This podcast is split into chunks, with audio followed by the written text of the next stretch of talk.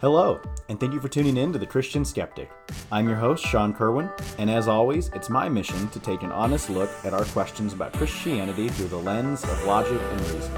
I'm not here to preach at you, just to start a conversation with you. I hope you enjoy the show.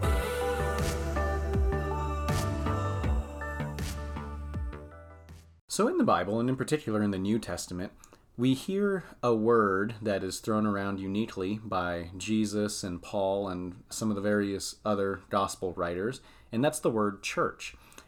Jesus mentions it while he is living on the earth before heading to the cross. Paul writes the majority of the New Testament as letters written to various churches around the Roman Empire.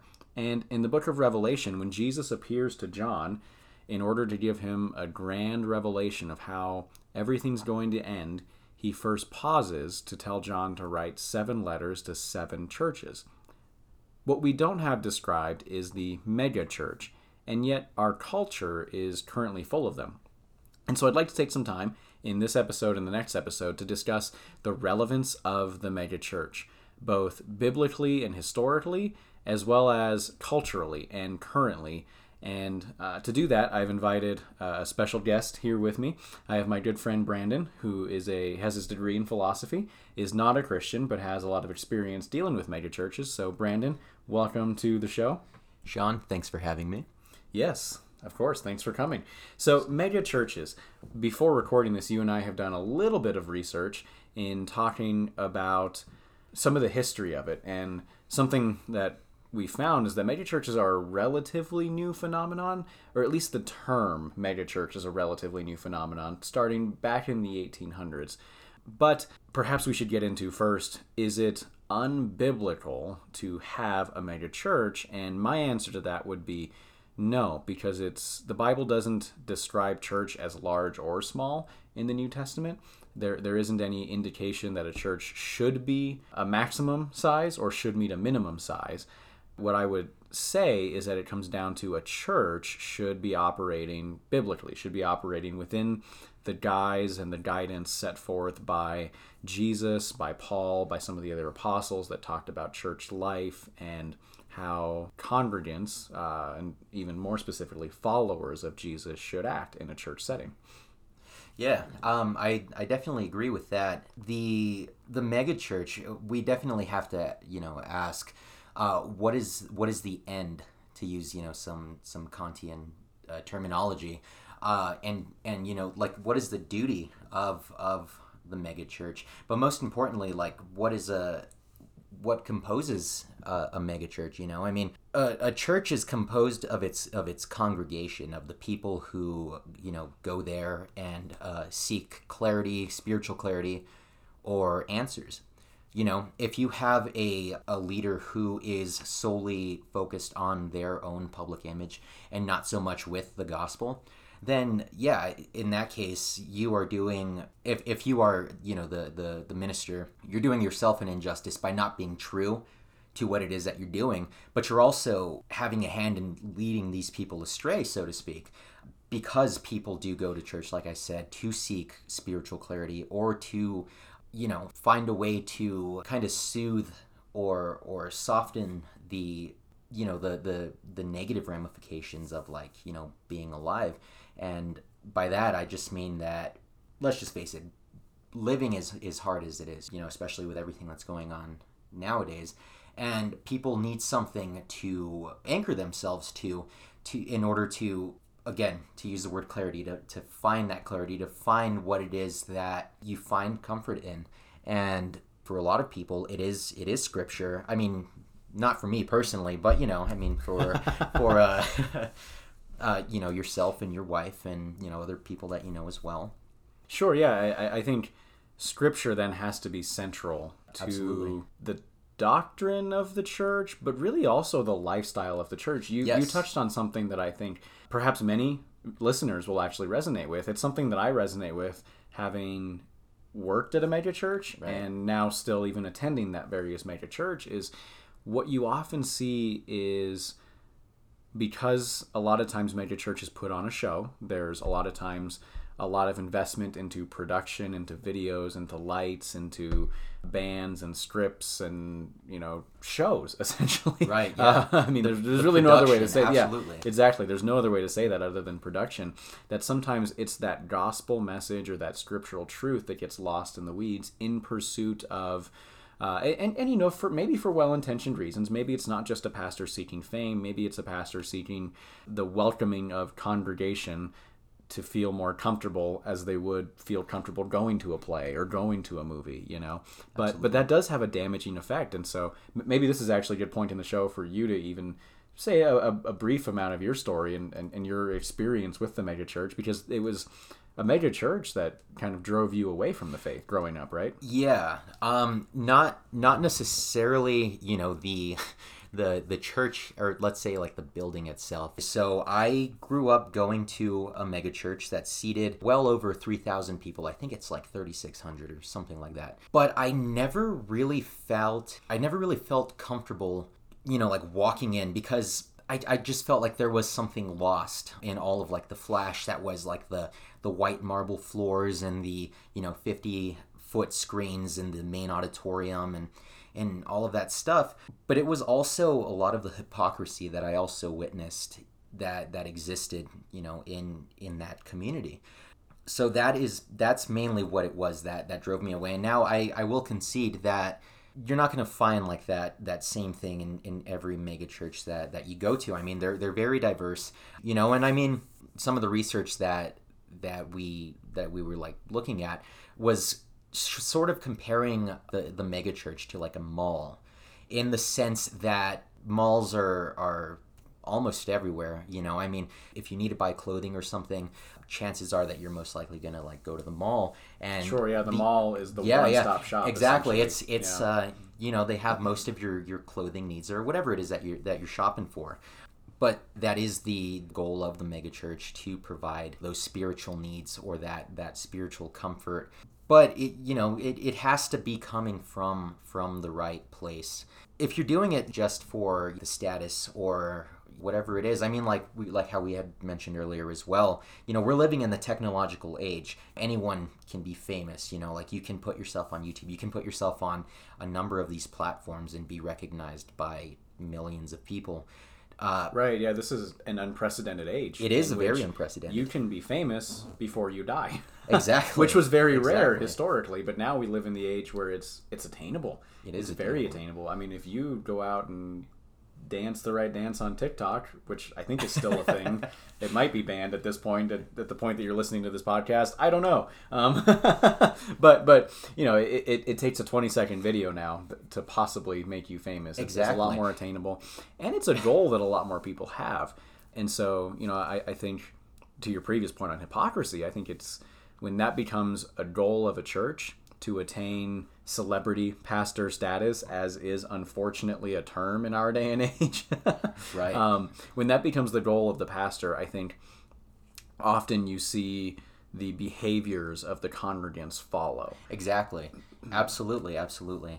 You know, and it, it's it's only natural because we are human, and this this minister, this pastor, is very much a figurehead who is supposed to sort of be the uh, the sage showing you, you know, the the way to living a righteous uh, and pious life. Yeah, I mean, and, and we speak from a biblical context, right? The pastor acts as the stand-in shepherd, right? Right. Where where you have Jesus being the the good shepherd, the the figurehead leading the sheep, right?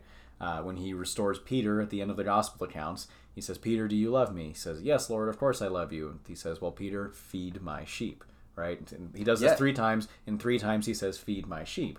Uh, and then he tells Peter, like, when you were younger, you went where, where you wanted to go, but when you are older, I will guide you where you should go. And of course, we know that Peter then uh, becomes the lead pastor at the Church of Jerusalem. We Right. know that from Acts. And Peter preaches uh, in the same way that the, the Good Shepherd Jesus led, which was through Scripture. Right? It was through the truths that God imparted to man.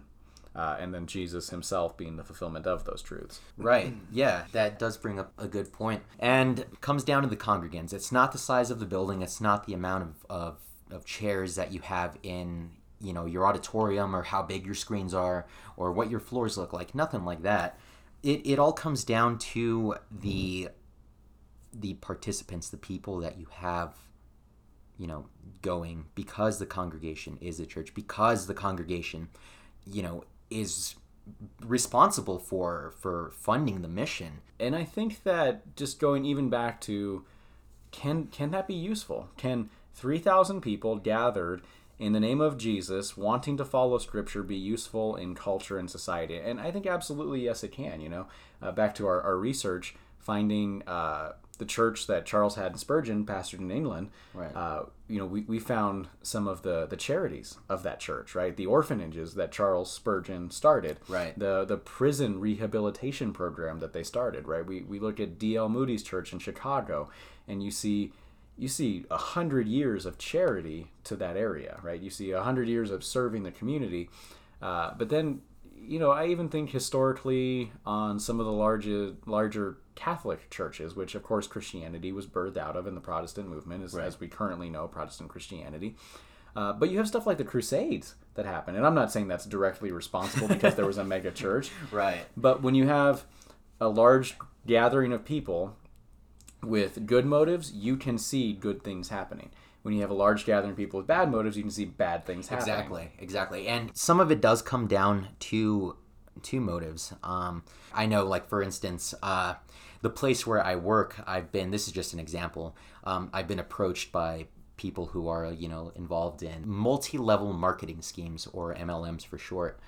And you know, Or pyramid schemes pyramid for everyone else's understanding. and you know people who have approached me often tend to be very nice very cordial they say hey brandon you know i i, I think we should you know get together and get some coffee sometime you seem like a you know interesting person or whatever you know. So i go we meet up i get coffee and next thing you know i'm being offered a position to unload a thousand boxes of smart blueberries or something i don't know something something weird like that right? But see like the motive to of actually getting me there was uh Ah, it was guised. It was It guised, was as a It was guised. relationship building conversation or something. Exactly, Yeah, okay. exactly. When you actually like become cognizant of like what it is that's going on, the situation at hand, you you can feel a little uh, a little violated because you you think that this person is just wanting to you know build up a relationship, be your friend.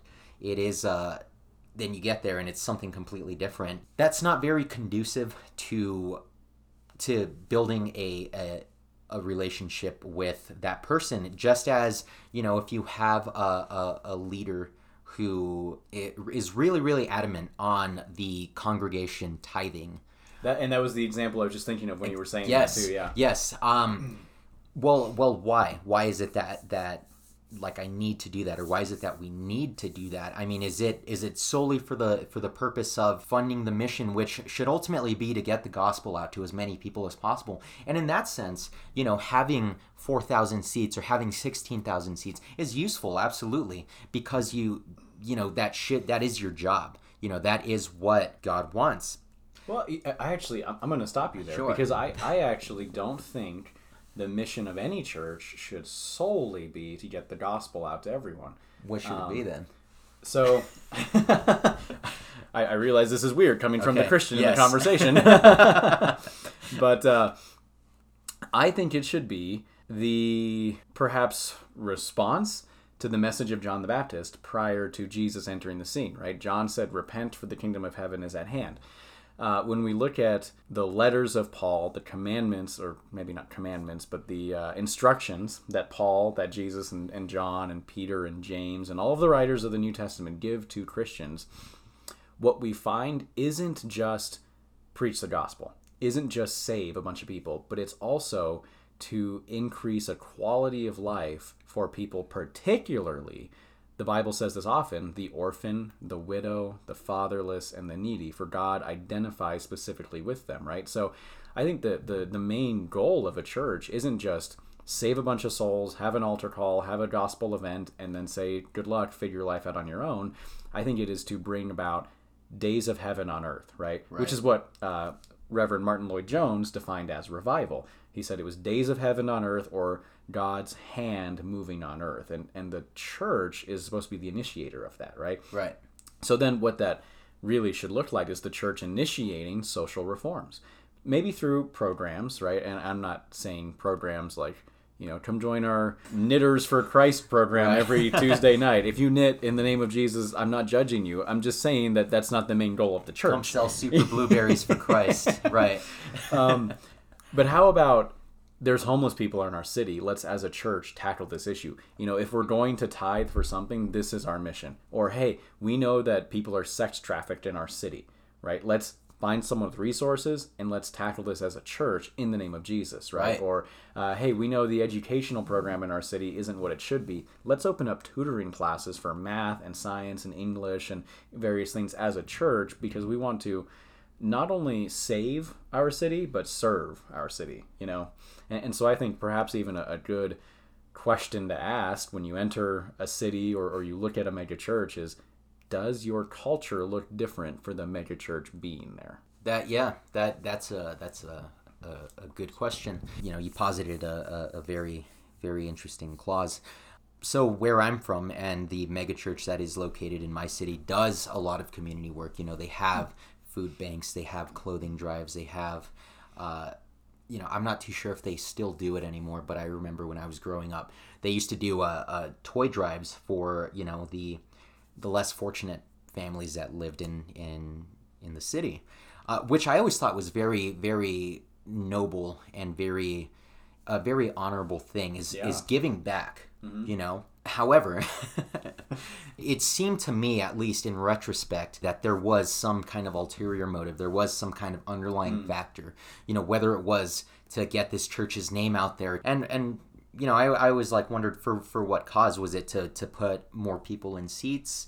You know, for for monetary purposes, or is it a genuine care for your fellow human being? These are definitely things that are like valid and that we should explore and we should definitely be asking ourselves.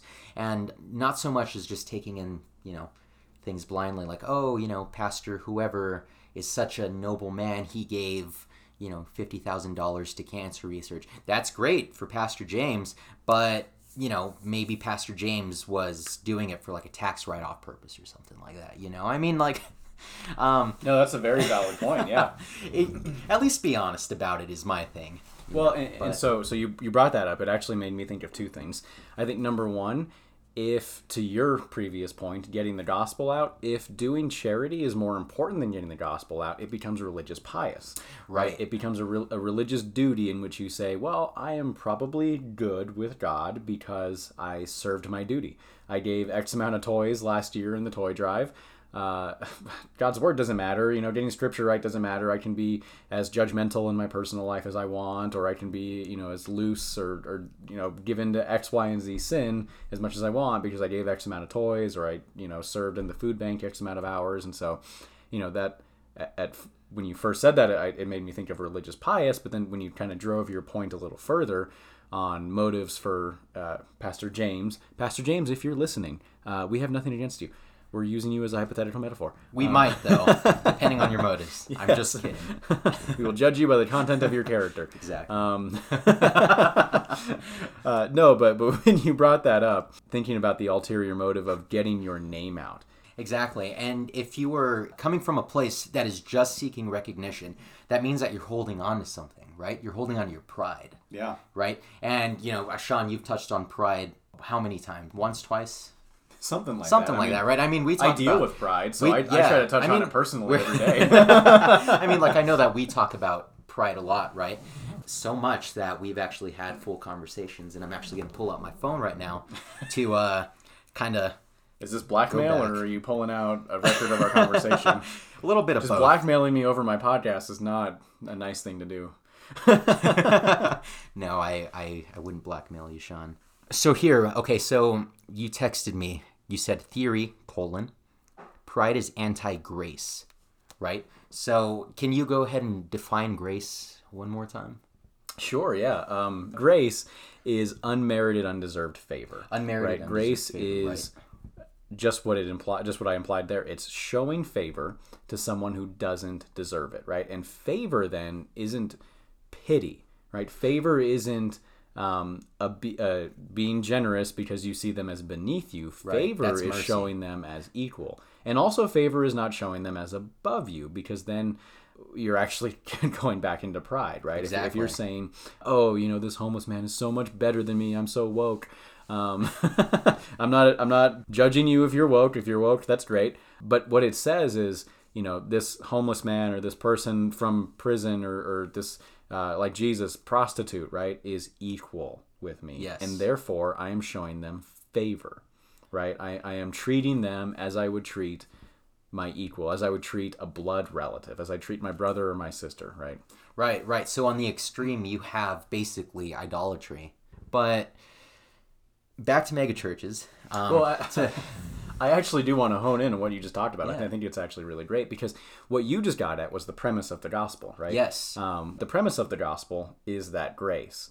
And when you think of the megachurch treating people, grace should be the defining characteristic of treating people. Yes. And grace elevates everyone else around you to a godly status, right? Because again, grace treats everyone as equal, and so grace acknowledges the fact that the Bible says all men are created by God. Idolatry and pride do not acknowledge that because idolatry and pride at the end of it do not have that end goal of the gospel, do not have that end goal of grace. And so what you actually end up doing when pride drives a church endeavor more than grace does. People are a means to an end. When grace drives it more than pride, people are the end in of themselves. Right. Everything else, all the resources, all of the cash, all of the influence, all of the advertisements, all of the charity, all of that is the means to the end, with the end being people, serving people, loving people, being gracious with people.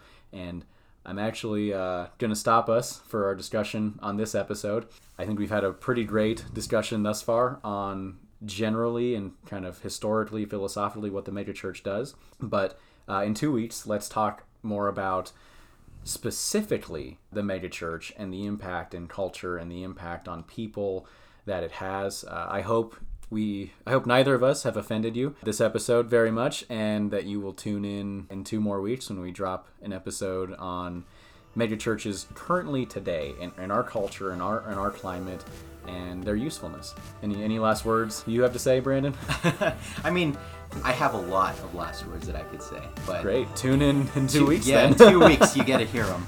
As always, thank you for listening and I hope you've enjoyed the show.